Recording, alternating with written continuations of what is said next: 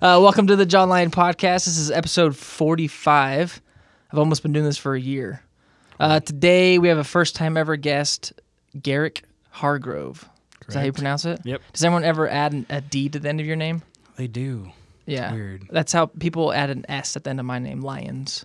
Oh, so there's more than one of you. Yeah, yeah, exactly. That's what my mom would say. Mom was like, just tell them there's a lot of us, but there's no S Ah. because there's six kids and two parents. So, Ooh, anyway, what a pride. how was your week? Pretty good. Yeah. Yeah. So you have a third kid who just came. What? How old is she now? Uh, three weeks on Saturday. Three weeks. Our baby just hit one month, and just I still was eating. I was eating In and Out today because we didn't feel like cooking. We have like freezer meals. Stacked. there you go. To go. Um, and I was looking at my baby. I was like, I still don't feel like you're my kid. It just, I don't know if it gets more normal the more kids you have, or if it's just the same feeling times three. As they grow and you live with them and experience them, and they start doing things, you're like, oh crap, that's my kid. Yeah, I think it's the. I think yeah, when they start to show more personality and like they talk back to you, I guess, and Or they're just doing stuff. yeah, I'm always still like the weirded out like phase of like, can she really hear? Like, because I don't know, I'm paranoid. Like I want my kid to be perfect health health wise, so I'm just like, oh, she's not like startling to certain noises or something like that, but she is sometimes. Yeah, those know. hearing tests, you're like, I don't trust you. Well, yeah, because like when I was in the hospital for the first day, they do those random tests. They'll take him out of the room. They're like, "Oh, Dad, do you want to come and see this?" And like the lady, the nurse, put the thing in her ear and tested it and was like, "Oh, your baby's hearing's good. Like she has no excuse to not listen to you or something like that." But then I don't know. There's just like this paranoia of like you don't know if anything's gonna change physically or something like that. I Oh, for know. sure. Yeah. For sure. So, but yeah, that's so I I, I am a my baby's a month old, so I don't know if I'm considered not a newbie as far as a parent goes, or if I I don't know what threshold you have to hit to not be considered a newbie dad. One wipe when you're changing a diaper. Oh yeah, I got that That's like pro status. pro status. um, you got big plans for the rest of the summer? Um, a job maybe. Yeah, I know, right? Um, Lots of applications in, lots of interviews happening. and- yeah, I'm in the same boat, but we can get into that a little later. Um. I don't want I don't want to get people too depressed about you know about the hope Ooh, of life. job and life and depressing stuff. Um, but I do have a fun fact. Lately, I've been pulling from uh, Reddit, the uh, Today I Learned subreddit. You ever seen that one? I have. It's literally people just pulling off little snippets of from Wikipedia. um, but I thought this one would be pretty uh, poignant to our discussion today.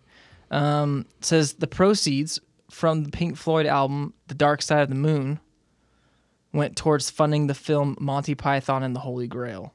Also, the members of the band were a fan of the comedy trope and often took breaks in the middle of their recording sessions to watch Monty Python's Flying Circus. That's pretty cool. Yeah, I've actually watched episodes of the Flying Circus on stage because when you play music and you're not the most interesting person on stage, you have a lot of time to do things. Yeah. um, I actually will admit, I don't know if anyone will hate me for this because they always I always talk about music and how much I love it. I've actually never listened to Pink Floyd. Am I missing out on anything? Kind of. yeah. Not really. Well, because their biggest the concept album is The Wall, right? Or there's also the Dark Side of the Moon. Dark Side of the Moon and The Wall are kind of like the like the toss ups. Yeah. Listen to them once or twice, and you're kind of like, okay, I understand. Yeah, yeah. Like the kind of ground that they broke and whatnot. I don't even know if it's ground that's breaking. Yeah. like- usually people are listening to like them and at like um like a science center, yeah. looking at stars and lasers. And Uh, so it's just more ambient music. I guess you have to be high. trip acid on or something like that. Well, Something. That thing about, and I've watched a lot of like history of making of bands or making of albums and like documentaries. Like the one of my favorite ones that Spencer showed me years ago. I think it came out in 2011. Was the on VH1? It was Metal Evolution. This anthropologist guy who's a huge fan of metal literally just went down and broke down the as he considered the family tree of metal and how it all branches out and where metal started and the different types of subgenres. So, but I've never seen video footage of Pink Floyd being interviewed. Now that I think about it, they're kind of that band that just was there and was iconic, and then like they just disappeared. And Yeah, are they fight- even together anymore? No, they fight a lot. There's like two camps now. Oh, started a little civil war in the Pink Floyd. yeah, the guitar and bass player don't agree on things because No. they're like more creative than the other one. Oh, well, the thing is too is like Led Zeppelin's kind of like that, but they still do interviews every once in a while, but it, they did not want to be on that particular metal evolution Yeah. documentary because they don't consider themselves metal and they hate it every single time someone says you guys started metal. So I don't know. Sometimes you don't get to pick your Yeah, what you're known for. what your fans, uh, how your fans act and how they like you or don't like you. Correct. So going into your background, so you are a huge music guy, from what I understand. Huge music guy. You came to a concert with us. That doesn't necessarily mean you're a huge music guy. That means that I got a ride with you guys. yeah, there you go. There's that's a nice thing about living in Salt Lake. I've noticed, or this area is growing up in Southern California, where you were at too. There was always a lot of concerts and a lot of venues because there's a lot in L.A. There's a lot in San Diego. all over the place. The only problem was is I lived about an hour away or so in either direction, and then when you get there, there's no parking, and you got to pay freaking twenty dollars for the valet. Yeah. I didn't have too bad of an issue because Yeah. it was like San Diego seems a little bit. It was in San Diego. Yeah, L.A. is I think what I'm talking about when it comes to my LA. experiences. I had to drive a lot of a lot of shows to LA and Yeah. like Pomona and stuff Yeah. like that. Where it's like I don't really want to go here. yeah, I no. Pomona's not my favorite city. yeah, I've been to Pomona for a few shows, but particularly the Glass House, Oh yeah. and then I went once to the Fox Theater down the street, Yeah. which yeah. that was good too. But um, in Salt Lake, you just drive like a half hour, and there's no. the shows are only going to be like one or two places here. Yeah, yeah, yeah. I, I one of the venues I missed the most when I started going to shows up here was um, the Murray Theater. Mhm. Because it was like a cool movie theater and it had the levels where you could stand up at the top and rest your arms on a bar and you'd be level with the stage, but it was still like 50 or 100 feet away. Yeah. But then I heard, I didn't realize until someone at work pointed it out that I started going to shows at the same um, venue, the complex. And then some guy's like, oh, yeah, the reason why they've been at the complex all the time now is because some guy bought out the Murray Theater and said no more concerts here. lame. I know, right? Um, so I kind of just wanted to get your background because you said you play. What instruments do you play? Let's see. I play. Are you one? Are you one man band? almost? I play like the bagpipes and the hurdy gurdy. Do you you play the bagpipes? Yeah. Do you currently yeah. own?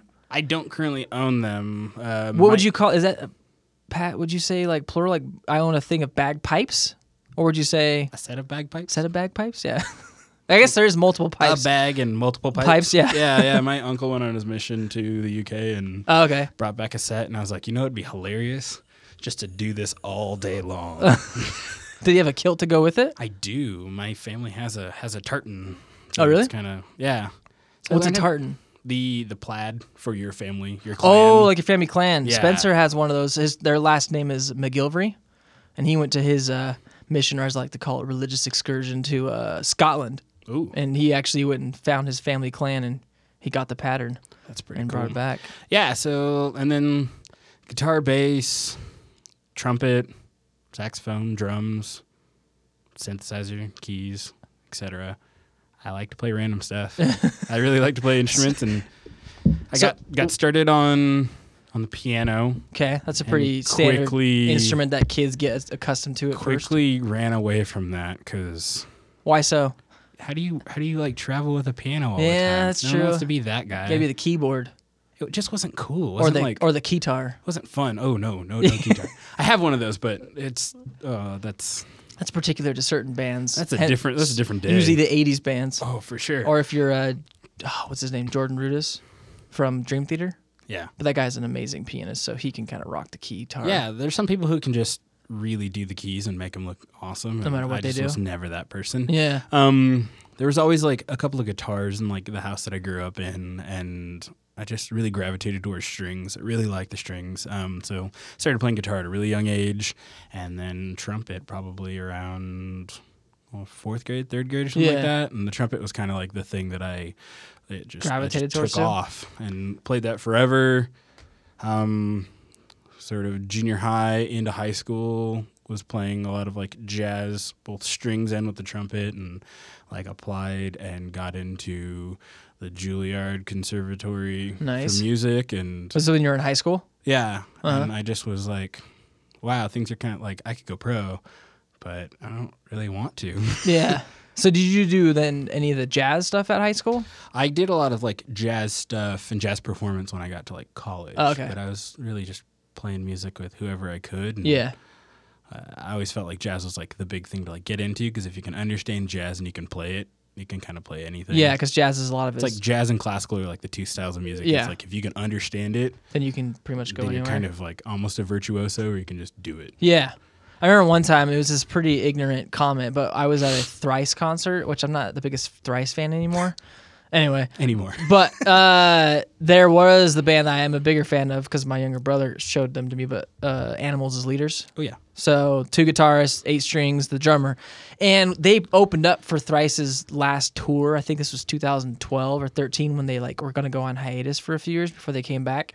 And Animals as leaders, of course, tore it up. The drummer is from, or he went to Berklee School of Music. You know, if you go to Berklee, you're pretty much amazing because they, I think Berklee is established in jazz training, right, in classical. Yeah. And then there's people who go off and do branching and to play what they want. But the guy who is standing next to me, who's also like in this other group of friends that I like was mutual friends with, he's like, yeah, that's a he's, he's an amazing drummer, but like he can only play that style of music because he's that good. Like that's the only kind of. I'm like, you kidding me? Like I didn't know the guy, so I didn't want to correct him. I'm like, this guy went to freaking Berklee School of Music. Like you were saying, your comment. Like if you're classically trained or if you're trained in jazz, you can play anything. It's just that this guy decides to you know shred it on the drums with freaking crazy double bass and For sure. Yeah. I got a couple friends signatures. who um let's see, guilty pleasure, I like ska music. Um I played ska music a Mm. oh yeah. lot. Like and what's the one or two popular bands everyone knows? Save Ferris is one of them back in the day. Ferris, no doubt. Uh, Mighty Mighty Bosstones. Yeah. Who was the one Uh, who played at the end of the movie Ten Things I Hate About You? Save Ferris, the singer, jumped on the stage, and then some blonde chick. I can't remember. Anyway. So yeah, but a lot of the ska bands, the reason why they exist and the reason why they're all nerdy and dorky is because they're mostly all the band geeks from high school. Yeah. 'Cause it's like, what else do I do? I learned how to play the school? trumpet, or I learned how to play the trombone, and there's a lot of us. Yeah. let's play some music. And I grew up in Southern California, and like that whole third wave ska '90s Uh, yeah. was like huge. So it's like everybody's like, well, I can kind of play like a kind of punk music with ska, and we can wear checker print and suspenders, Yeah. and there could be like twelve of us on stage, and it could be really cool. Yeah. So like doing that kind of stuff, but like all of us who play like ska music for the most part, all can play the instruments that we play. So it's kind of like It's not just a fad or Yeah, anything. so we all, stuck like, together have- as a group. they all have gone off and like play jazz and they're doing other stuff and Yeah. it's just kind of kind of the thing. People always like kind of pigeonhole go, oh no, it's not the ska kid, but it's like, well, the ska kid can actually read music. Yeah. So then you got into piano, you said first at a young age, but then quickly went over to pretty much everything. Quickly went to other things. Yeah. My mom plays the piano. Okay. Um, she sings. She's in a band. Uh, my dad played trumpet. So just just music in your the thing. family. Yeah, my dad plays trumpet. Um, his brother played saxophone. They went to a high school in Florida called Dillard High, Uh-huh. and their band teacher was a jazz saxophone player by the name of Cannonball Adderley, Huh. who's massively huge Amazing. in the in the jazz world. Oh, He's One really? of those like. Not like necessarily Dominguez Duke Ellington status, but like you say, oh, Cannonball Adderley, and people like, Oh, oh, I know him. Yeah. If they're So in he the was- world was of their- jazz, they know his name. yeah, so he was like their band teacher. So it's like Oh, I that's grew cool. up with just so much music everywhere, and I was like, this is something that I actually really want to be a part of. Yeah. And I was like, this is cool. I'm into it. Well, the thing for yeah, like for me, I people who've listened to this podcast for a while now. With when I had the episode with like my brothers on, my brother David is amazing at guitar, and Yes, he is. he started at the drums first, and then Spencer's the one who got us into music. Of course, our parents tried to get us to play the piano, but not all of us stuck with it. I just, for me, I think my personality, I didn't. I don't have. the- I, think I'm better at now as I'm older. Uh, this example of this podcast, I've been doing it for almost a year now. But before that, it was I didn't have the stick to itiveness to like or the patience. Because if I wanted to play the guitar now, I want to be just as good as my younger brother. But I have, you know, your brain doesn't take into consideration that he's been playing for ten years, and of course you're gonna have to take the time to do that. Yeah. But it's just uh, wanting to be that good immediately is what has always like stumped me from sticking with an instrument Yeah. but I don't know. So I've never. I've, I think I've come to the conclusion that that I'm okay with not playing an instrument anymore, and I'm just. I love being a fan of music, if that makes any sense. But you got to have fans. But I just, I just like Spencer's drum sets right here, but I don't ever come down and like play it because I don't know. I don't know where to start. Big kudos to my parents because they were Yeah. like, we play music, we like music, we're going to listen to music, Yeah. but you don't have to play. Huh. It was never something that was like you have to take lessons. Yeah. This is something you need to do. It was kind of like, oh, here's all these really cool looking things around you. Would you just have tons of instruments in your house? Yeah, all and the if you, time. if you want to, if you want to actually use any of them, you gotta kind of learn how to do it. yeah, because they weren't like cheap stuff. So it was kind of like my parents wanted me to have like yeah. Don't responsibility. It don't play like, around with this. Isn't a toy kind of thing. fun. Yeah. So it's like I think for parenting, since I have kids, I've kind of like I just play, and my son, yeah, my son's gone to like a couple of my shows, and so he's like seeing what I do. Yeah. and it's kind of like ah, he like he plays the drums now, and they both play the ukulele and the drums. And it wasn't me saying you guys need to play. It was like Yeah, was just I just have these around, and you guys can go for it. So yeah, have fun. lead by example. well, yeah, because the, the, my first girlfriend, she uh she came from a family where she played the bass upright and regular. Like I would go to her. This is when I was in high school. Like I had my big old curly afro, and I was like 16, 17. I'd go to her performances at the local high school, and so she, her family was very musical. And it led me into like a whole new world of appreciation for other types of music, like jazz and progressive music and whatnot. And then she eventually got a scholarship to Berklee School of Music. And then, long story short, we broke up long distance, and that was that. But um, yeah, her it, your family upbringing kind of sounds similar to hers, where like the the youngest brother sang and played the guitar, the oldest brother played drums, and then she played the bass. It's almost like they had their own little Yeah. band, but it was because there were so many instruments in the house at all times, and then they had access to that knowledge and to practice it and use it, and then eventually go into school programs that you know help them teach the actual technique and uh, I guess the art form, if you want to call it that. Yeah. yeah so sure. then you. After high school, were you in like you said one of those ska groups or I was. I graduated high school at 15 and a half, 16. So Dang. I graduated early. I was in You're high school for, like, prodigies. two and a half years. Um, and then the moment after that, I was like, hey, yeah, let's uh, let's let's do this. So I joined a ska band that started in St. George and moved to Orange County called Go Go 13, which are like the lead singer is the brother to Uh-huh. the lead singer of the Aquabats. okay? It's kind of the band that got the Aquabats. So this is kind of the stuff that I wanted to talk about tonight. Yeah, yeah, Your, it- it your was the- connection with Aquabats and obviously the people who are listening to this podcast or anyone who's LDS, I guess you would say, because some of the Aquabat members are yeah, yeah. LDS or Yeah. Mormon for people who don't know that term.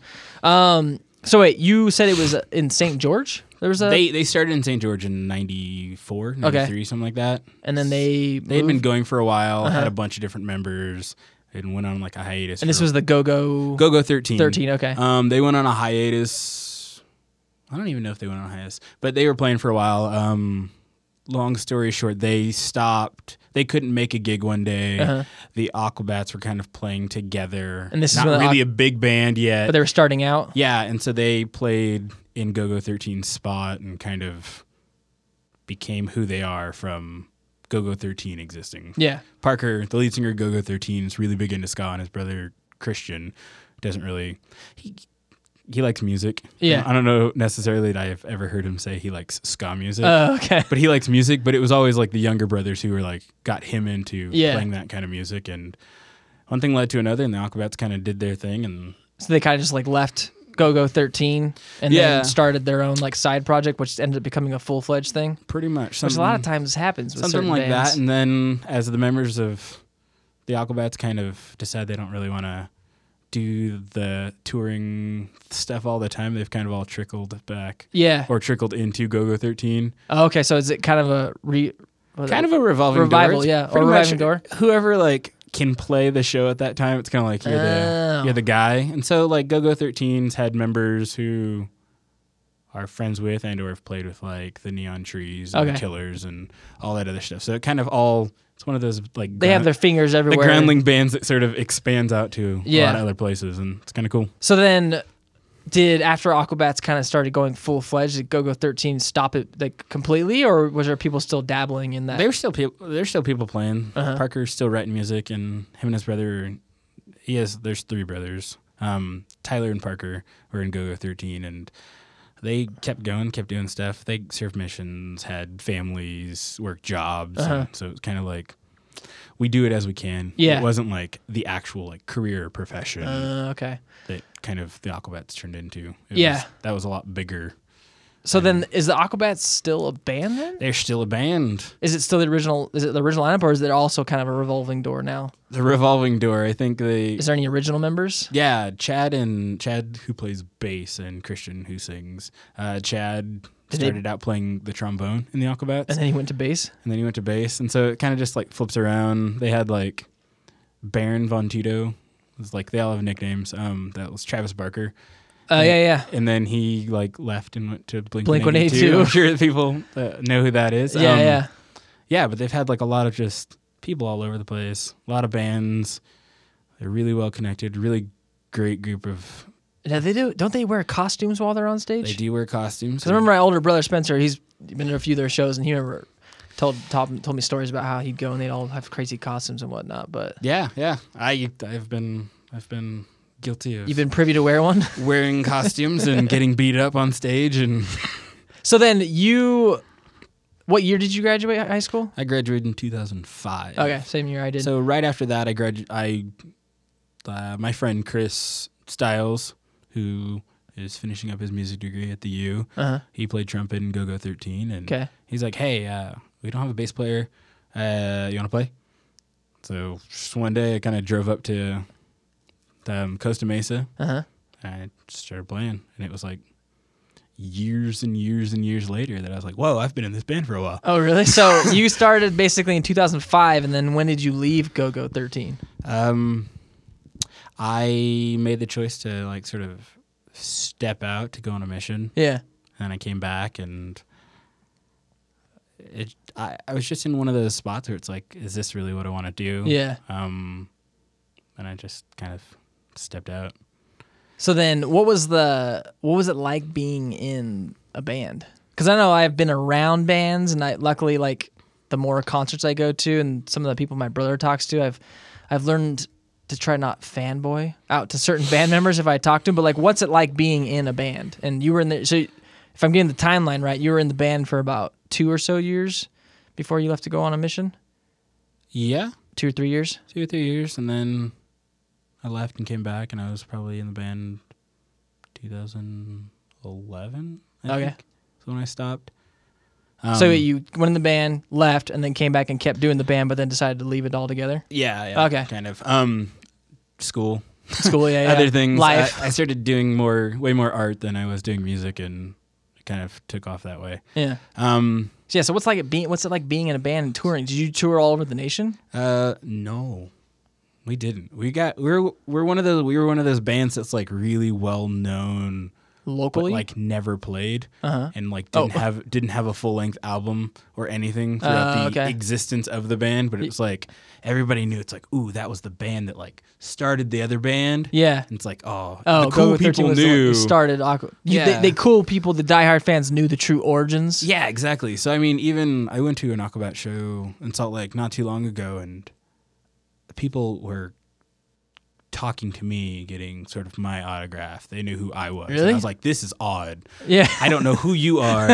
I think we played Utah like twice when I was in the band, and I was like, Yeah. this is odd. But it's like social media and all that other stuff was like big, and so people. Yeah. So People people were able to do Yeah, little I investigation mean, and stuff. We and went on. We were on the Warp Tour, and Is that even a thing anymore? I no, heard they they- just it's the last year. yeah. It's their like farewell to Arms, so they got back a lot of the old bands who kind of started it, and no, that was a that was a great experience. Fanboying, um, Meeting playing with other bands is That is- you looked is- up to? crazy. Yeah, when we were on Warp Tour, it was like we were playing with. Um, like the Angry Samoans, which was like a band that I, I really liked. Um, Oh, so I've never heard of that one. Sounds more um, like a All American. Rejects. I'm Okay. not really a fan, but they were there, and I was like, "Whoa, they're they're huge! Like I've seen their MTV Cribs." yeah.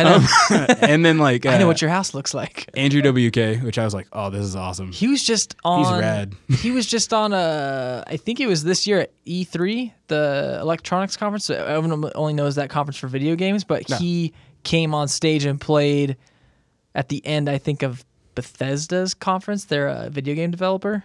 so I didn't know he was still around. But Oh, he's like a motivational speaker, and he's Really? like running for president and like other Oh. stuff like that. No, well, he's yeah. the guy who had like he always he the front of his first cover. It's his like nose is broken, right? Because he broke it with a brick or something. something like that, bleeding. I- Yeah. yeah. He gave me a, a Hello Kitty shirt that like merch. It was like Hello Kitty with like bloody nose Hello Kitty. Oh, really? yeah, and I was like, this guy's cool. He's like super super rad, and I was like, so getting to know people outside beyond the uh, what we see is kind of it was kind of cool. Yeah, like you only ever see like on MTV or like the videos, or even if you don't even into the well, MTV's not really a thing anymore, I guess. But I don't. Yeah. Yeah, don't- like just seeing uh, it's weird seeing uh following a band on like their interviews online, seeing music videos, seeing them in concert, or even nowadays watching their concerts if you can't be there live, like on YouTube. Yeah. And then when you actually meet them in person, it's just weird because they're just regular people.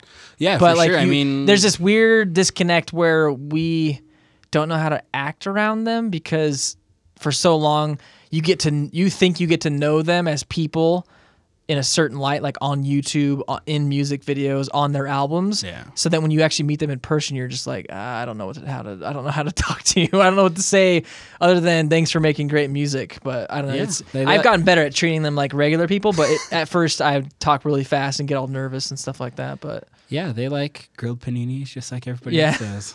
They have their favorite foods and favorite colors and whatnot. Yeah. So I mean, those kind of experiences were cool. Um, getting to play a lot of like crazy venues, a lot of stuff like that. Like we played the Shoreline Amphitheater in the Bay Area, So like, Like- San Francisco area, or I guess Bay Area is pretty big. Term, San huh? Jose, I think. Yeah, yeah, I think yeah, It's in that San whole Jose. area. Um, and like How big was the crowd there?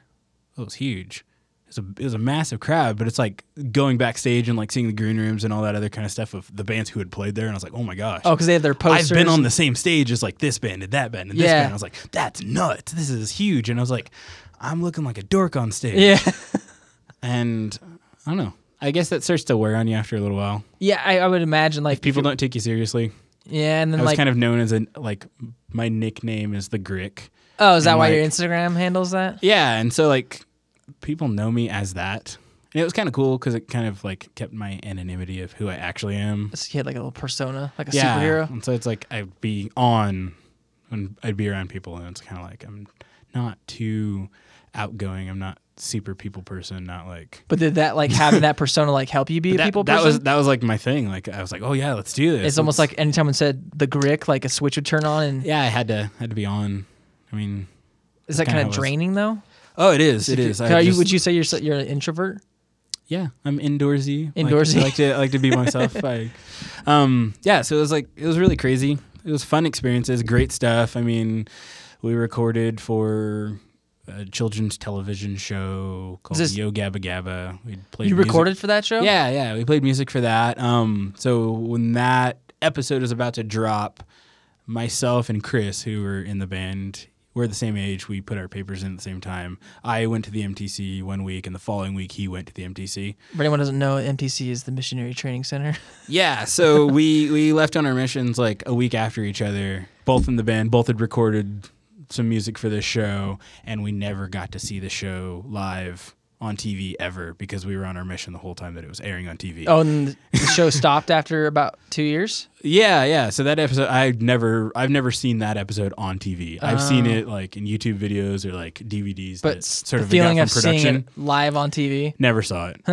And it was kind of like one of the first like kind of separations of going, you know what? This this isn't this isn't me. Yeah. I really love music, but this whole this whole stuff is it's fun. I like doing it, but I'm not going to give everything up to do it. Yeah. I was getting really I felt like I was getting really close in a lot of aspects, getting asked by a lot of different friends who were in bands who were like losing members, "Hey, can you come play guitar? Can you do this show? Can you record this thing?" And I was like, I could really make money and survive and live this way or I could actually do something that I feel good about inside Yeah. and don't have to be around all the sketchy weird influences that come along with the territory of playing music professionally. Yeah. So, what kind of sketchy, weird influences comes with that territory of playing live shows and being in bands and whatnot? Um, I played a lot of places where I was getting carded before I was of age at all. So oh, I got just because like- you were in the band? Yeah, so I got to like be brought in through the back, set up, play the show, and, then then I couldn't hang out. I had to leave afterwards, and and so that was like super weird. It's like, oh, these are bars and other stuff like that. And so it was like, I never got to experience any of that stuff. Yeah. I was really lucky that when I was in Go Go 13, there was a lot of like members, and it was like A lot of really LDS just members? good people. Yeah, Oh, okay. a lot of LDS members, little good people. So it's like didn't have to worry too much when I was with them about that kind of stuff or their them doing that kind of stuff. But like the people I was around were sort of doing that stuff. And then when I was in other bands, it was like The complete opposite. yeah, uh, drugs and the whole gamut of the rock star quote unquote Yeah. life. And I was like, whoa, this is real. I don't don't like this. Yeah. so So I would go on. I would basically, even when I turned 21, I would go out, play shows, and then leave right afterwards. I wasn't trying to hang out. I wasn't trying to make Yeah, yeah, friends. yeah. I wasn't trying to meet anybody. I was like, I don't want to be around this. So is there a way to play music and not be around this? And I was like, there is, but it's not going to be playing the same kind of music. So it's kind of like, uh, okay, so is that kind of like the catalyst of uh, like the fork in the road? Like I can either stay playing music in this kind of environment, or I can find another route where I can still love music, but it won't be the life of a rock star in quote air quotes yeah, kind for, of thing. for sure, for sure. So then, was it? Do you do you ever miss any part of that lifestyle of playing live shows? I mean, do you I miss I miss being on stage. Yeah, Ugh, yeah, yeah. Uh, it's there's a there's a rush. It was like a natural drug. There's nothing like being on stage and playing stuff that you wrote. because what that you said the amphitheater play that you in in the Bay Area. How many people were in the audience? I I don't know. A Couple I wasn't- thousand? I wasn't counting. Yeah, there's a bunch of people. Okay, so playing in that environment, you said it's just a kind of a natural rush. That's the biggest thing you've missed from playing live shows. Yeah, I miss that. I miss um, going beyond like the open mic kind of feel where people are actually there and know your songs, know your music, Uh, and singing you ju- along with you. Instead of just being the opening band, and Yeah, waiting for you to get off stage, kind of thing. Yeah, so yeah, so after I like left GoGo 13, started other bands, um, got kicked out of bands because I wasn't living that lifestyle, which was kind of Really? kind of a weird thing. Like Yeah. you're like you're good, but uh, You're too You don't drink and you don't have tattoos, so uh, we're going for a different image. And I was like, well, that's lame. Uh, Yeah. fine, whatever. I'm gone. And then I like sort of called up some probably right before my my oldest son was born. I called up some friends that I'd like grown up with, like in high school, and they were in a bunch of different bands. And I was like, hey, uh, let's let's let's do something. Yeah. So and is that why you since you've been up here in Utah? No, no, no, no, no. So before I moved to Utah, before I did grad school, um, so I did that, and uh, we wrote an album, and it was rad, and we are like, "This is great." I was finally, I was finally more of an in control person, not just a, uh, Part of the band. yeah, just part of the band. So it was like really just three guys, and we are like all collectively working and doing it together. And we used to practice. I had like, um, like a granny flat apartment kind of thing out in the middle of nowhere in East San Diego County, and we could play all hours of the night. And so basically, my living room was a giant studio that we just played and jammed at. And then my wife told me that she was pregnant and we are gonna have a kid, and I was like, "Well, this is crazy." And so we'd always jam, and the trimesters would tick on, and Yeah. and one day, when my oldest son Finn came, and I was like, "This is crazy. We can't, uh, we can't play here all the time anymore." Yeah, there's a baby sleep. who's trying to he's trying to sleep, and so that was like kind of like I was like, "Well, I can." We moved to a studio, and we kept playing shows, and things just I I felt like I needed to do something, be more of a family man, and less of a uh, an aspiring rock star. Yeah. So I put my application papers in for school and I left and went to grad school in the other end of California and just stopped. so under no, you you said grad school. So you have your master's then? Yeah, I have my master's in So- fine arts and sculpture, Nice. And then Yeah. you're your undergrad in? uh, applied design and furniture manufacturing. All right. Yeah. So completely different from Yeah, yeah. music. Art, art and Uh, music have always gone hand in hand. They kind of Yeah. fuel each other for me. Um, and I was just like, you know what? I'm gonna, I want to do this. I feel like I can be uh, a better, better member of the church. I can be a better father, a better husband, not necessarily being in this music world. Yeah. I can still play music. I can still be involved in it, and occasionally I still get calls and do stuff. But Yeah. I was like, I can kind of really control my destiny and the perception that people have of me and what I do with my creativity. As an artist. instead of being just part of a band where you gotta go with the flow and go with that lifestyle, which didn't really lead you down certain paths that you wanted to go yeah, down. I was never I was never a, a Steve Vai. I couldn't just stand on the stage Yeah, by myself and play and everybody goes, Wow. So I was like, Well, if I'm not gonna do that, I'm not Hendrix. I'm I can't command things by myself. I, Yeah. I'm gonna always have to agree and work with other people and we all see kind of differently. yeah. I was like, Oh, as an artist I'm kind of controlling it all myself. Yeah, and I, w- I wish Spencer was going to be on the podcast tonight. We had some stuff to do. The one thing I'll tell a story for him because he's told me before. So Spencer, after his uh, before his religious excursion or mission, and after to Australia, he went to our community college, RCC, Riverside Community College, Familiar. and he was really getting into like audio recording. And this is like 1998 or 99, so it's like totally different world than it is now it was Yeah. back in the day and he started working at coco's which is a restaurant it's like a Yeah. sit down restaurant back in southern california um, and he he got familiar with these these girls who worked there and one of her the one of the servers her name was michelle and she was actually the manager for a band called alien ant farm Whoa. so and they were up and coming. They they hadn't even had their first album, the anthology album, and so he started hanging out with them, and he started. And Spencer's always been a big fan of music, and he got me and my younger brother into music. But he started going to their shows, like little local shows they played in Riverside, and he started going to their recording sessions. And it's funny, like having EPs and like demos from the band that we had circulating around our house before their first album, and their first album had some of those Yeah. demos, but it was kind of like cool, like, oh, I, I knew them before they were famous kind of thing, like that dumb thing people try to claim, but it, it was cool when you were like 13 and 14.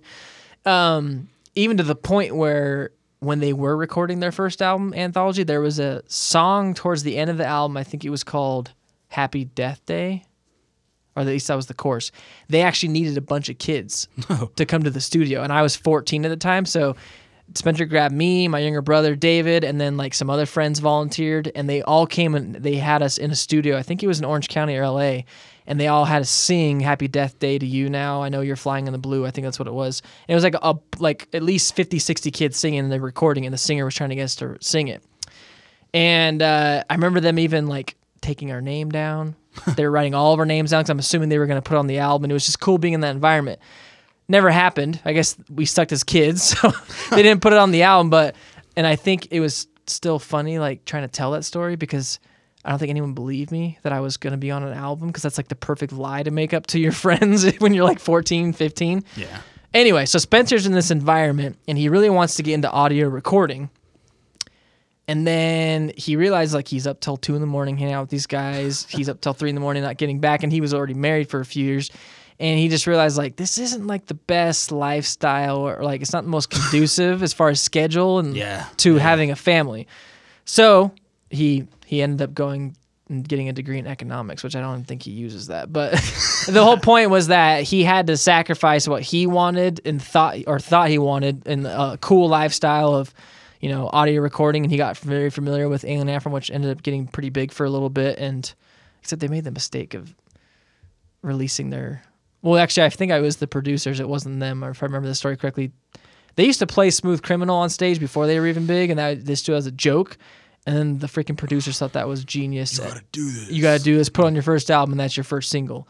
Now we all know that some bands who do release covers as their first single, sometimes they can transcend that against that. But I don't think Alien Ant Farm ever had a good time trying to get past that. So they had really good music, I think, on their second album too. But anyway, Yeah, for sure. I mean, staying up all hours of the night and then having a kid who wants to wake up at seven o'clock Yeah. in the morning just without fail. And then if you're like, especially you're still living in Southern California, like a lot of the studios and a lot of the that scene is far away and you know L.A. and whatnot. So Spencer decided, you know, I got to leave that and and kind of grow up, kind of thing. But that it did kind of come full circle because when he, up, he was up here in Utah, he he got a job at Musician's Friend online and used to get tons of free stuff. And he met this other guy, and they're like, "Hey, let's start a recording studio in our basement." So it's almost like he was able to try it out again, but in a better environment, in a, a setting that was he had more control over. Yeah, where he sure. actually had a few kids. He knew how to get his life in order as far as like how to manage his family and whatnot. So he tried it again. It didn't. It went somewhere for like a year or two, or but that's why I have all this foam in here, and you've played you've played here with Spencer and, Yeah, and jammed out and stuff. But so he was able to try it out again, but in a different I guess, a different time where it came full circle where he was able to try that. He was able to try that passion of audio recording, but because he had the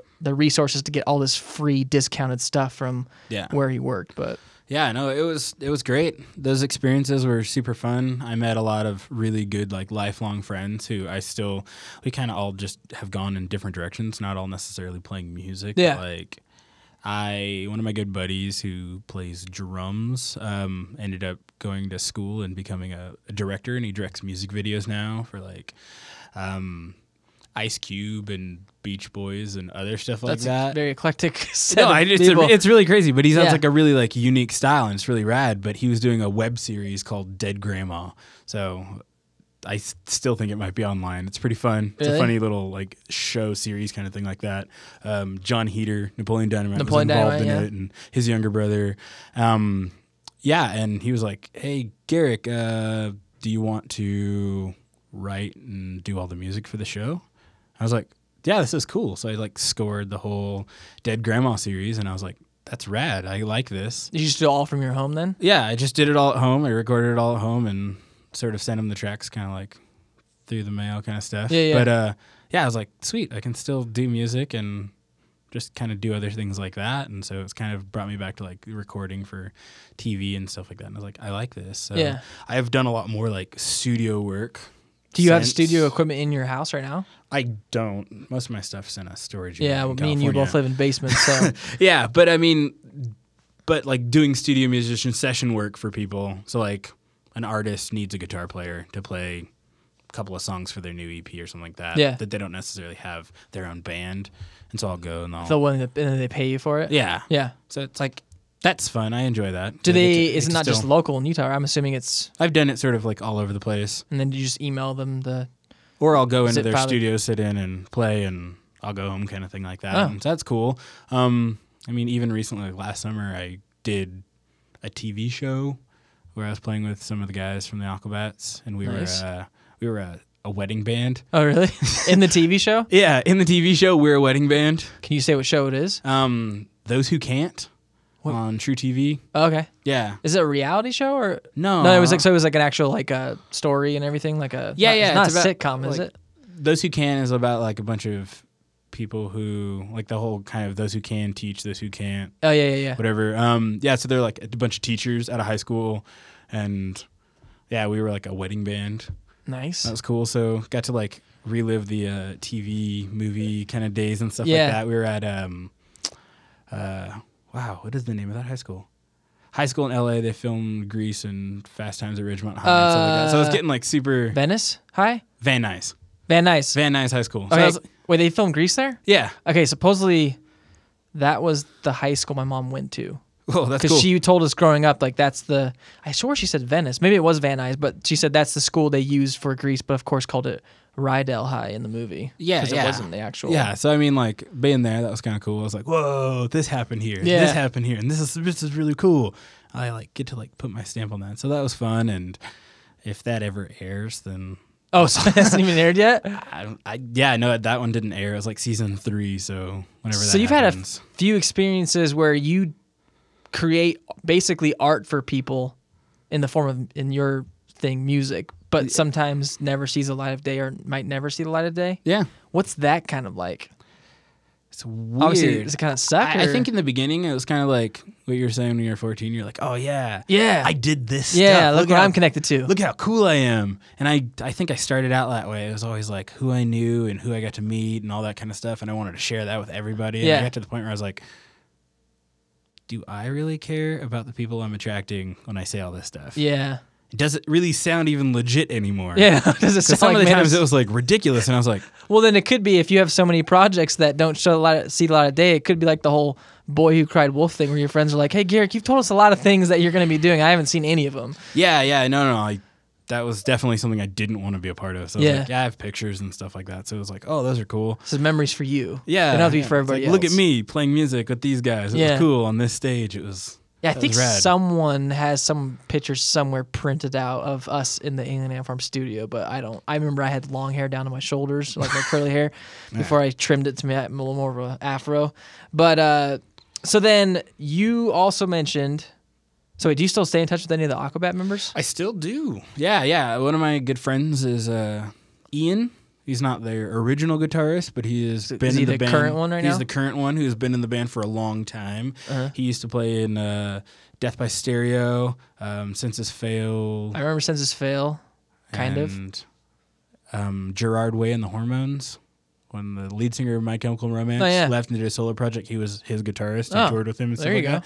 So yeah, he's an amazing guitar player and great. And um, I make a lot of art and make a lot of guitars, do a lot of. I want to talk about that right now. So I built a guitar for him that recently went on their UK tour, um, beginning of the year with Bowling so if you can't go on tour anymore, at least your art does. I'm sending stuff. your guitars people. do. Yeah, yeah. So then, when did you get into making guitars? Um, I think I was in high school. We had a guitar making class in high school. Nice. Um, we my high school is down so the did you have a particular like special school did you go to, or did your high school have a dope music program?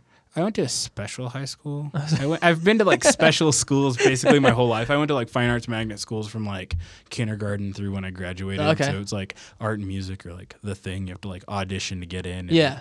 Yeah, but the high school I went to um, is down the street from Taylor Guitars, and so Bob Taylor basically set up a class to Oh. build guitars at my high school so Nice. that people could like learn how. I think So they didn't have to mostly- go all the way to his place. They were just like kind of a hub. Yeah, I think it was mostly just to like have a, a crop of um, new employees that would graduate high school and then go work for him. Oh, there you go. I- I don't know. interns or whatever. I don't know how it was, but yeah, yeah. So he was like super nice guy. Deering Banjos was around the corner from my high school. Carvin Guitars or Kiesel, I think that's what they're called now, Uh-huh. was around the corner from where I'm at. I mean, being in Southern California, you're kind of Yeah. around a whole lot of stuff quickly. Um, so yeah, I learned started making guitars then and just kind of kept playing. I've been a woodworker, which is kind of my my specialty when it Yeah. comes to sculpture. I do a lot of large wood and metal sculptures, so it's kind of like with scrap woods from sculptures and stuff like that. I was making guitars and and selling them and playing them and doing all that kind of stuff. So how often do you make guitars now? um use it kind of a job thing for I you, or made- just kind of a still of a hobby, and then you sell them for that? Kind of a hobby. I don't really want to. There's so many boutique sort of guitar builders that exist out there. I'm friends with a lot of them. Um, It's kind of hard to get into that. Uh, I don't want to. really? it's a lot of work, a lot of like headaches, and there's a lot of like people who buy that kind of stuff are very um, particular and nitpicky. Yeah. Um, I worked with my buddy. I got the shirt on Otis Amplification. We started in like Chico, and then he's building the amps, tube amplifiers in Kauai now. Uh huh. And it was like we would send out an amp, and somebody would be like, "This is good, But, but yeah, it doesn't compare to this amp and I want my money back or like other stuff. It was just always a hassle, always trying to compare yourselves to, or other people were always trying to compare it to other people Yeah. and trying to understand why the amp or why the guitar is X number of dollars when they can go to Guitar Center and get a Fender Yeah. for this much. And I was like, those are made in factories with lots of people with lots of money and their overhead's not there. And Yeah, I'm not building one at a time it's a little more special care going up into all it. night long, Yeah. crying because the finish didn't work right. Yeah, There's I kind of get that from my buddy Mike Lee was on the podcast a f- few weeks ago. He's an artist. He graduated from BYU Idaho and he he teaches online courses right now, but he was trying to figure out where he wanted to live and he was up in Idaho again in Salt Lake for a couple of years, but now he's in Orem and he's really happy with uh he found this group who goes to like a professor's home or a painter and he has a studio in his backyard That's cool. and just any artist comes like weekly you pay like five or ten bucks and there's usually live models there and they just paint and so he's able to network but he he does go personally he told he didn't want to say publicly who they were but he's told me some stories of people that were a lot harder to work for as far as when they were paying him to paint them something because of course they're paying for it so they can be particular but at the same time if they don't communicate their vision Yeah. very well or they're not very uh, polite on how they give the critique back and whatnot it just kind of more stress than you want in your life especially as a someone who's an artist or a painter and whatnot so he said it's a lot different than just going to a studio and painting because you want to paint and Yeah. obviously there's different i guess you would say uh, different aspects of art as far as getting paid for something or just doing it because you love doing it but for sure. Yeah, so, then- making guitars was has always been sort of a love of mine. yeah and I do it and would only sell or would only do stuff for friends if it was like, like, there was nothing, no strings attached. Yeah, it was just no like pun I really. I yeah, I really wanted to do it for them. Yeah. It wasn't like anything crazy. I mean, the guitar that I built for Ian, it was like in the winter, which is winter in Utah is the ho- worst time to paint a guitar Yeah. because nothing cures, nothing does anything. So Uh-huh. I had like a guitar in my house around like heat lamps and ovens and Oh, really? other stuff like that, or like at the factory that I was working at, like just trying to keep it warm. Yeah. So Like sets above- right. Yeah, and that was like crazy. And then he's like, "Oh yeah, um, we're going on tour, and I'm leaving a week earlier than I thought guess I the was. tour starts." And so I was like, "Oh, mad dash to do that." And I didn't mind; it was great. Yeah. The guitar turned out great. He loves it. Um, So it's just that passion of being able to make something out of nothing, make it for a friend, put Yeah. that love and hard work into it, but not wanting to turn it into a business because then you might get that uh, yeah, I've never bad taste Like, of uh, I love doing this, but I might end up hating it if I have to make this all the time for people who are not my friends, kind of thing. yeah, for sure. So I'll do that kind of stuff for friends. I do a lot of like guitar tech and amp tech stuff for people, fixing pedals, etc. So what kind of guitars? How many guitars do you own? How many guitars? do- Uh, currently, I think I own like six guitars, four basses, and some other stuff. They're all in like hard cases, stacked, filed kind Yeah, of stuff. yeah. yeah. No, I, I I play all the time. Do you? I think those are all at your house right now? Yeah, Okay. before before my mission, I think probably seventh, sixth grade, fifth grade. Uh-huh. I started playing three hours a day, every single day. That's how David was. He started playing like all day. It's And I was just just like, oh, this is this is all I want to do. yeah. And so I still like have I have guitars out and around different places in the house. So I can just sort of grab one and play. And I don't get to play as much as I, I probably should or want To to. keep up the practice. But yeah, I play and I was always a play. And, The instrument I gravitated towards was bass first and then drums. Bass mostly because if you play the very basics of a bass, you kind of just play where the guitar plays. But also, I liked it because they had thicker strings. They didn't feel like freaking needles on my fingers. Because Yeah, when I first tried learning how to play the acoustic guitar, that was the most painful part. Is oh yeah, you got to build those string. you got to build those calluses up until those razor blades stop cutting you and whatnot. Or so at least that's what it feels like. Yeah, so- for sure. Um, yeah, I mean, I never understood why bass strings are way more expensive than guitars. I always made the joke like are they, They running low on metal. they last, I know they're thicker too. But they last like way longer. Like I have guitar friends who are like, I change my strings like every week. Yeah, I know. Especially like, depending on what kind of music you play. Every couple of days they're playing gigs. They're like, oh, new strings every single gig. And, Yeah. like uh, James Jamerson played Motown. He was like sort of their session bass player. I don't think he ever changed his strings unless they broke. yeah. So they were like really like flat and dull. So and you're just, like, it's a lot of sound. cost up front, but they last a lot longer. So it's more of a Yeah, and I mean, some than- people love that like thumpy, dull, Beatlesy bass sound. Yeah. it doesn't sound really like crisp and clean. And I was like, that's that's a good sound. So it's like, yeah, I don't play, I don't change my bass strings out like v- hardly ever. yeah. But like uh, Radiohead has a song called "Everyone Can Play Guitar," and so it's like I started playing bass because literally everyone I knew growing up played the guitar. And if you wanted to be in a band, you had to play the bass Yeah. because everybody else was playing guitar. Yeah, so no, like, everyone always grab. Yeah, so I got- they want to play got- those, those got- solos and stuff. and- Exactly. I got really good at playing bass, and I was like, I could be in a lot of bands. Like I was getting called, and people Yeah. were like, "Yeah, you want to play and do this and do that?" And I was like, "I play bass." yeah, bass is very. Uh, I'd say they're the underrated member of the band because they got to keep that. no one loves the bass player. Yeah, but yeah, they're yeah, always so in the I've- back, but they have like that. It brings the mo- most oomph to the music. It fills it out, yeah. but So people just don't understand that that. was when I was probably watching Monty Python. I was playing bass. yeah, yeah. There you go. there were some really simple bass lines that somebody else had written. I just was playing because I was hired to do the job, and I was just watching shows while I was playing bass. Yeah. so before we jump into the uh, other stuff that you create as far as artwork, because you said you do Yeah, woodwork yeah, and what, yeah. what kind of bands did you like growing up, or like what you listen to now? Ooh, wow. Um, Because I think from what conversations I've had with you, and Spencer's had with you, we kind of get the vibe that you don't really care for anything that new that comes out, unless that's a wrong assessment. no, that's pretty. It's pretty. I know people like what they what they grew up on, but It's pretty accurate. I mean, I mean, growing up in a house where you're listening to like Motown soul, listening to jazz. My mom was huge into like new wave. Um, new wave like European like metal stuff. New wave like is an '80s new wave. Yeah, new wave British like metal. Yeah, uh, yeah, yeah. uh, Flock of Seagulls, Yeah, Devo, etc. So it's like I grew up with like a really like eclectic. Mode and all that stuff. Oh yeah, I love that Def stuff. Leppard. So I grew up with like a super eclectic like upbringing of music, like all the stuff that came pre me. And then when I was like a young kid, I remember just sitting glued to the TV watching the new Michael Jackson videos when they drop primetime kind of stuff. Yeah, yeah, yeah. Like uh, the black or white video. I remember sitting Yep. in front of the TV and watching that. Going, I remember. This is I don't remember if it was the year it came out. It could have been on reruns, but I remember the weirdest video, or like I was like, "Well, this is like a crazy production." Was the uh, the one in the Egypt with Oh, Eddie Murphy? Yeah, what's that called? It's like, do you remember the time? Yeah, yeah, yeah, yeah. I, yeah, I remember the ditty, but like, yeah, no, that was rad.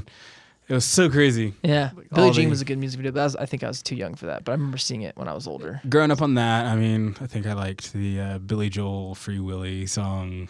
Was that who plays at the end of the Free Willy? Yeah, Billy Joel. Yeah, My little brother loved Free Willy, like to the point where you know when you're a kid, you say what you want to be when you grow up, but you don't say it correctly because you can't really talk. Yeah. He loves SeaWorld. I just don't think he does anymore because of that that documentary Blackfish. But Oh, uh, he used to say, "I want to be Shamu when I grow up."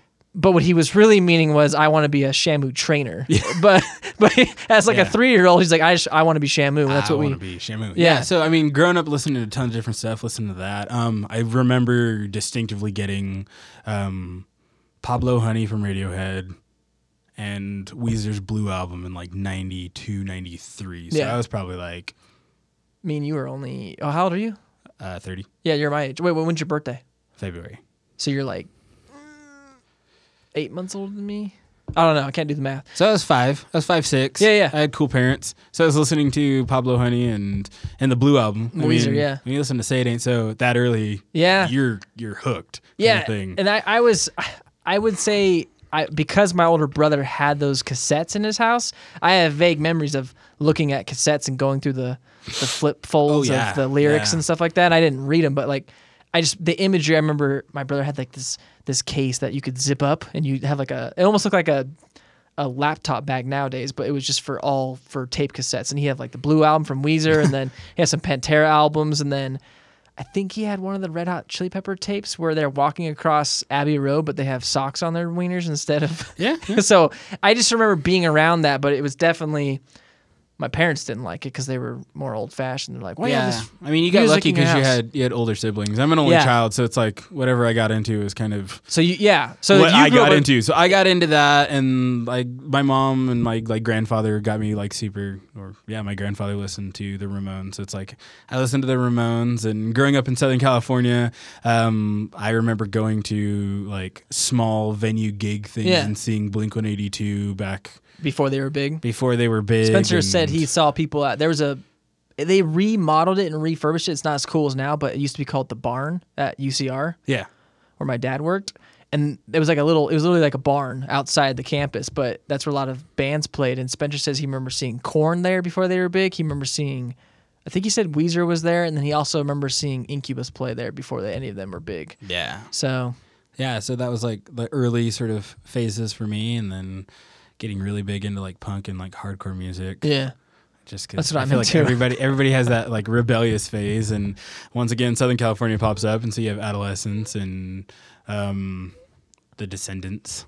that's a punk band, right? Yeah, yeah. yeah, my so my coworker super- Gilbert's way into punk. He just Su- went to the um, it's a punk festival in Las Vegas. It was like last month. Punk month. rock bowling. Yep. And Yeah. he, he was there's like tons, tons of bands going on like over a weekend, and he was like saw Lagwagon and whatnot. Yeah. So- yeah, so all those bands are cool, and then so I graduated. Well, not really graduated. It's kind of sidestepping because I don't really think that it, they're necessarily better or worse, but like um, the emo scene of music. Yeah, the the pop punk emo stuff. So like, like, My Chemical Romance. And, No, no, no, no, not that far. Um, Oh, earlier than that. yeah, like uh, Taking Back Sunday, Oh, okay. Saves the Day, The Get Up Kids, Reggie and the Full Effect, Just which are still stuff. bands that I listen to and Yeah. still like love and I don't know, it kind of just Stick I, with I it. kind of peaked at high school. I think. Yeah, yeah. When it came to music, and so everything that's come out since then, it's like, oh yeah, it's good, but it's not as good as I became that guy. It's Oh, you're like, good the, this like, isn't as good as the Blue album or Pinkerton. fourth album. Oh, don't start about Weezer. Let's just not bring that up because I feel like that's one of those bands that should have quit.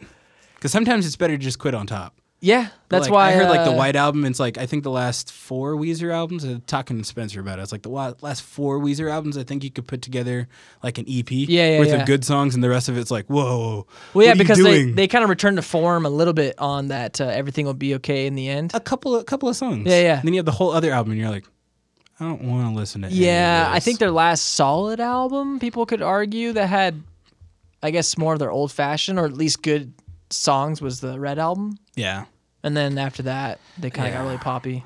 Well, the funny thing is, everyone got pissed at them. They got poppy, so they came out with that "Everything Will Be Okay" in the end, which had more of their old school stuff, like that "Back to the Shack" and And then they some- were pissed because and then they went back to it with growing the up. White Album. Yeah. And then they came out with another album I didn't even know about, where it's like the front cover, like some girl in space.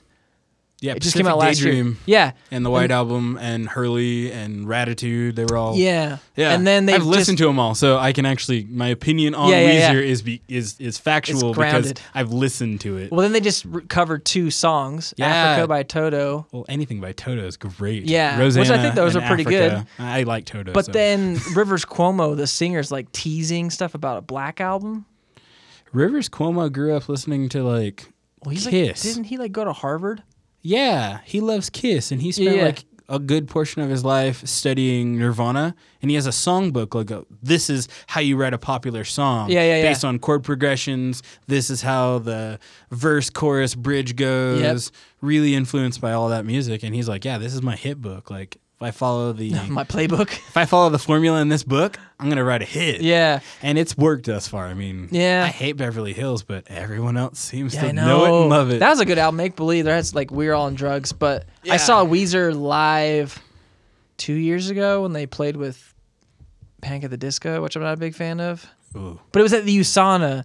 And I I go to concerts or I guess shows. The concerts are like Justin Timberlake. I go to shows where it's like the one you went to. Like it's 50 feet away from the band. It's more intimate and there's like a lot of noise. Yeah. I'm not into the whole amphitheater where like there's a giant production. Some of my It friends really, go it really depends on The style. it really depends on what it is. Yeah. Because when I was in, like I like I would like I would have liked to be 50 feet away from Weezer, but I was Yeah. actually on the lawn section where I was watching them on a giant screen. yeah, I've seen them up close and I've seen them like far away, but like I saw the Gorillaz, Yeah. and that was a huge production. Well, do you even see the band when they play live, or they just yeah, yeah, yeah. They had the band in front. They had big screens in, up top. So they had like um, Paul Simonon and I can dropping all the names. The guys from the Clash. Uh, De La. Soul was there. Yeah. Um, the National um, Arabian Orchestra was there. Like they had everybody there. It was like it was huge. It was a production. It was a thing. It's like I didn't want to be close because I couldn't take it all in. Yeah, yeah, yeah. But then like seeing Weezer, I saw. I think last time we saw Weezer, they were playing with. Taking Back Sunday and Blink One Eighty Two. So talk Oh, about a high school show. Yeah, know, like, right? It was like blast from my Nostalgia. past. Yeah, but I was like, this is yeah. I don't I don't want to see these kind of bands huge. Like Blink One Eighty Two is doing some like big Vegas thing, like sold out, and I was Doesn't like, seem fun to me. how can you? There's only three guys on stage. I know what are you you can't even see watching? they're like little ants. what are you watching? That's crazy. Yeah, so most of the bands I grew up listening to in like sort of like my formidable junior high, Yeah. high school years, love those guys. And they're all starting to come back. So it's like, yeah, this is my this many year anniversary. Like the Get Up Kids played Salt Lake. Oh, like, and that's a the big, big other thing day. nowadays Like- where they bands now been around long enough where they'll play one of their old albums all the way through, like Yeah. a 10 year anniversary or something like in that. its entirety. Yeah, yeah, it's- exactly. It's Wasn't that entirely. uh, Between the Buried and Me? Wasn't that? yeah, they did one. They did Colors and then Protest the Hero. We went because they didn't come up here. They're not too popular in, in Utah, but we went to San Diego at the Soma. Soma. Yeah. And they played Fortress all the way through, which was a big album in 2007. Yeah. I was on my mission for that though. So I, those are like good. Those are good shows. Yeah, More yeah. bands need to do that. yeah, I know. That's I really like it. Play Um, the albums I like. Yeah, I know, right?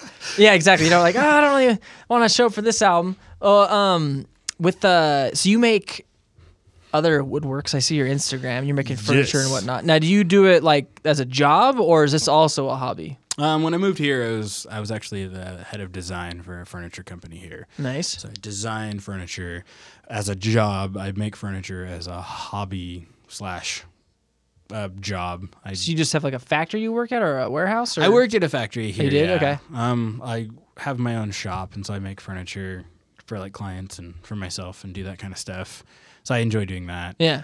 Um, otherwise, it's a lot of socially engaged, large sculpture installation stuff because I'm one of those like artsy fartsy folks. Yeah. you gotta have a little studio and the Like little. talks about like existentialism and gets really into. Wears a turtleneck and has a wine glass or grape juice and talks about how great your sculpture is. I've had to do a lot of like artist talks, or I'll- Really? or do like going to other like universities, colleges, or whatever. Because I used to, I used to be a professor. And Oh, really? So, yeah, I so kind of like my buddy Mike, where he taught at. Chico State, and Oh yeah. yeah, it was cool. Taught sculpture and three dimensional design, foundational courses. Um, so it's like I really am into that like art thing, and then sort of in my master's program started to like bring music and art together. Yeah. And so I'd create like giant walls that all have like touch sensor, accelerometer, kind of things like that. And it was a giant synthesizer that covered an entire wall. So And you would just, people would go touch it and it would just go touch different things and it would start making noises and sounds and so it's like the technology of what creates music, but then on the wall as where you would typically paint something or yeah, art like into whatnot. art or like turning a giant wall into a guitar. So running a string from one end to the other and building pickups behind. Now the those wall. are expensive strings. So people come and will like play the string and it Yeah. has a pickup and they're doing slides and just trying to bring the art and the music together. I felt like they I've always kept them really separate and so it's like a lot of my work has been bringing bring them those together. Yeah. So now, one of the last kind of things I want to talk about is uh, kind of what your life's at right now. You said you gave up the lifestyle of a rock star, air quotes, uh, to kind of focus on things that are more important to you, which would be, you know, your your the religion you follow or the gospel you follow, uh, family, having kids and whatnot. Now, as far as your career's going, like, do you wish like you were like still doing music stuff that heavily? I, I think there's a there's a little little thing in the back of my head saying, "Whoa, look What at, if? Look at where your friends are now. Look at the friends who have like custom signature guitars from big guitar companies Yeah. and Going to those conferences where they show off their gear and whatnot. tons of What's the big conference that's always NAMM. Yep. NAMM's NAMM. great. NAMM, going yeah. to NAMM. Um, yeah, they're like tons. They've got the money. They're buying houses in Southern California, not like in dumpy areas. Yeah, yeah. And I was like, whoa, they're making actual like real human money. Yeah, Like, yeah, yeah. This is big stuff. And I was like, oh, I'm I'm in between jobs, like legit jobs or whatever. yeah, yeah. Um, Adult jobs, air quotes. not- adult, yes, adult jobs for sure. I'm in between those. Uh, I've got like four degrees and like really, I've only kind of used, Used one of one them ever. And so it's like, yeah, go to school, get degrees. Um, don't do anything with them. I Yeah. think I think when I got my master's degree, I had like a wobbly table that I didn't build, and I used it to stop the table from wobbling for a while, like in its leather case. Yeah. So like that's kind of what they turned into. Um, Your actual degrees, like the diplomas and everything. actual diploma in the leather bound sort of folder thing. I just shoved it into the wobbly table. to keep it secure. yeah, like it seemed like a better use than what I was using it for. Yeah. But uh, yeah, I've got a lot of like applications in. I've done a lot of like site visits, a lot of. And now, stuff. what kind of jobs are you looking for? I want to be a professor. It's kind of why I got my master's, and um, that's the terminal degree in art. There is no doctorate in yeah. In sculpture. Which is nice because then you don't have to go for more schooling. I did a three and a half year program, Oh. so it was kind of like it is So a lot of did. schooling. You just didn't have the doctor at the Yeah, end. they just don't give you the doctor Can't- title. I mean, Dr. I've always wanted to be an art doctor and write prescriptions for bad art. like, how can you say that? It's it's my opinion. I was like, no, I'm a doctor, but I don't get to do that. I'm just. I think it's better that I don't have a doctorate because I would be that guy. yeah. Um. Yeah. So I really want to be a professor and what schools are you applying at? Basically anything that has a spot, Here in Utah? just all over. I applied for things in Utah and in California, California, and Canada and Sweden and whatever. So wherever it takes you. I'm become I'm becoming known for the kind of woodworking that I do, which is kind of something that was done in in ad nauseum in like the 60s and 50s, like the mid-century Yeah. bent lamination, plywood, kind of wood furniture, and it was kind of a lost art over the last couple of decades. And Yeah. people are starting to be more interested. and Not a lot of people uh, know how to do it. So the type of furniture they used to make in the 60s was more with plywood. Uh, some of it was And bent slap some fabric Like- on it? No, no, just like crazy weird bent stuff that they would Oh. like heat, and then sort of like the Eames kind of came up with it, and the Aaltos in Finland, and then the Eames sort of sold the tech and used the tech with the government and made like plywood, bent plywood wings for the like World War II military and stuff like that. Oh. So like that technology kind of spawned from furniture. Oh. And so I like learned how to do that kind of stuff. And so as people want to learn how to do it again, like I'm sort of Trying to pioneer people that. are talking to me again. Yeah. Saying, Hey, you know how to do it. You actually learned from some of those people before they died. Yeah. Like, what do you know? So then, so you want to be a professor. I want to teach. I mean, I've spent my life learning, gaining all this knowledge of random stuff, and it's like, what better? Because one of my professors was like, it. It was her like the thing that she enjoyed most about teaching was all of the knowledge that she had gained, passing it on to people like me, Yeah. and what I took her knowledge and added my own flavor or added something and pushed it Share to it something that she else. didn't think about was capable of doing with what she had. And I Mm. think that's kind of what innovation, technology, what music, what art is kind of like why it's still alive, why it's still viable is because somebody is taking what they've seen done Wh- oh, and it's adding what's been something invented and then turn and pushing it to innovated something else. Because I mean, the guitar's been around for a while. Yeah. and they eventually the guitar might be obsolete. I mean, when my grandparents were my age, the accordion was the thing. Oh yeah. And who plays the accordion besides me and a couple other people?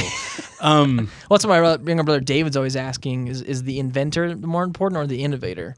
And you could make an argument for both, but I I'd think say- so, but I mean, the guitar will go away, but the the music, the creation, the the inspiration behind all of that stuff is gonna last. It's gonna Yeah. keep going. So I really have always wanted to teach and share that because one, I don't want that knowledge and information that I have to die with me Yeah, because it's already it- almost died with the people who I learned from. yeah. I was able to sort of get it out of them before they Before they before they left. before they left. And I want to pass that on because I think that what could happen, I don't know. My brain doesn't process too far, like outside the box. Yeah, When it comes to like those kind of things, I could never invent a TV.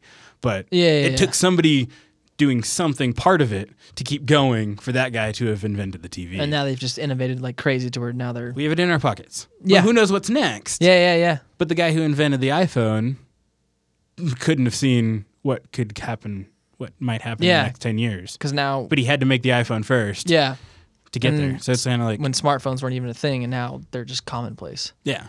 So then, obviously, you're still in the middle of, I guess you would say, air quotes, I don't know, trial of trying to discover where you want to go next. That's the thing that's kind of scary about sacrifice, because that's definitely what you did. The kind of the whole point of this podcast, this episode, is that you sacrificed a lifestyle with friends, which some people would deem, you know, a cool lifestyle of playing in a band and whatnot. But you did it for uh, what you thought was more important priorities. But right now, obviously you have your children, you have Yeah. your wife. You, there's the fruits of sacrifice. But as far as a career goes, you're still in the middle of that. And I, for me too, kind of trying to figure out where life's gonna take me. You just don't like. I didn't even know like six months ago. I wasn't planning on living in my brother's basement, but Yeah. life throws freaking crap at you and you got to figure out uh, how it goes and just never i mean because I, I liked my life i lived in a condo i had my wife we traveled more and we sa- were saving some money but it, when we realized we were going to have a kid we kind of had to sacrifice that freedom and having our own place and that space to kind of I mean, my definition of sac- sacrifice is, you know, giving something up now that's good for hopefully something better in the future. Yeah, And yeah, for sure. when you're in the middle of that, it's very frustrating because you don't know when that future is going to come. I, I don't know if you have anything to say about that, but Oh, I for sure. I don't think I ever planned on living in Utah. Yeah, I mean, yeah. I was here in the MTC for like three weeks, and that's like all of my Utah living. Yeah, has ever before this. happened before this. And yeah, I like to think that everything that happens is is it's for a, For a reason. reason, We've yeah. heard that, but like it always ends up panning out in my life in in positive ways. So Yeah. like yeah, I've met you, I've met Spencer, I've met a lot of really cool people that I wouldn't have met necessarily just visiting Utah. yeah, you'd have to actually be here. yeah. And who knows what's going to come from this, but I'm sure that years down the road, I'll like call somebody up, call you guys up, and it'll have made sense. Yeah. Why we are here right now when we are. And it seems to keep happening. So like I'll get called up and say, "Hey, uh, remember when you did this? You played this piece on this or you uh, maybe show just or whatever like furniture or that." something. Yeah, and it's like I need something else like that, or hey, do you want to fly out to LA and be a part of this thing? Yeah, It's like a week, and it's like it, it's happened, and I was like, this is crazy but it all happened. but it happened reason. for a reason and it makes the most sense later. Yeah, in retrospect, which is always tough because it's like people always like, yeah, when you look back at your life or look back at certain time periods of your life, yeah, you can clearly point out like, oh, this happened because of this and this happened because of this. But when you're in the middle of it, trying to figure crap out, it's not the, the most fun, you know. Yeah. I'm just having a starting my family and trying to figure out what I want to do as far as a career. It's it's very uh I guess you say frustrating obviously, but eventually I know it will pan out. It's just not knowing when. And as humans, not knowing when is freaking one of the most frustrating things. But Oh, patience. Yeah. Goodness gracious. Yeah, I I know. I, I don't have it, but this has been a good a good trial, a good lesson and in that, I mean, I think previous generations kind of had it all like what I like to think of laid out, it made way more sense. You Well, yeah, back in the day, served in the military, came back, Yeah. got a GI Bill, had a family, had a house, got your school paid for. You had like exactly two point five kids, and everything was like great. Yeah. kind of like with my grandparents. And like, or one stuff. person they stayed a career for their whole life, kind of thing. Yeah, exactly. And I, that's not that's not how life is anymore. No. Well, and also it's eh. funny because my wife's grandpa, he passed away a few years ago. He was like 90 something. His wife, her grandma is still alive. She's 93, I think. And he, we found out as we talked to him that she didn't even realize this, that he was retired at 42 because he was in World War II. And then I think he was a police officer and then also worked for a library. So he had a lot of these pensions and whatnot. So he was able to retire at 42. So my Yeah, wife was like, crazy. Uh, I didn't realize this, but now that I look back on it, every single time I hung out with Grandpa, he was never working. so my entire life, he was already retired. Yeah, But that just doesn't happen nowadays, and I don't know if it's because the way the the world works as far as finances and the all this other crazy stuff and schooling. But yeah, having to stick with this is and get through this little trial in life where you're trying to figure crap out for your family is a lot of pressure. But at the same time, I guess I have it'll work out. It's just not knowing when yeah. and that's that's the hardest part about sacrificing is you know that something better is gonna is gonna turn out you just don't know how it's gonna turn out you don't know in what form it's gonna come but when it does come you do recognize it i guess what i'm trying to say but you hope you recognize it. yeah no anyway but uh thanks for coming on the podcast For sure. do you have anything else you me. wanted to plug in or anything like that i'm gonna go follow the Grik on instagram if you want to see some of his cool art Uh, just, just I try to be a good person. yeah I like to push that with other people. Try to understand where other people are coming from before you label form them. opinions, Yeah. label them, and things can make way more sense. You never know when the guy who uh, is really good at making furniture will come in handy for other aspects of your life. Yeah, there's a good plug-in. Uh, I'll have to have you on the podcast again to talk about some other topics, but uh, For sure. it'd be fun. But you only live down the street, so Yes. we'll have to get Spencer on next time because I always feel like uh, there's a lot more energy sometimes when there's multiple people because you just never know with more mouths what the crap is going to come out of people's mouths. So Yeah. Yeah. For sure. Yeah. It was fun. I enjoyed it. yeah. So uh, anyway, thanks for enjoying or tuning into the the John Lyon podcast. I swear one day, guys, I will get a intro and maybe an outro. With music. Yeah, with music. uh, but until then, this has been episode 45, and we'll catch you later. Peace.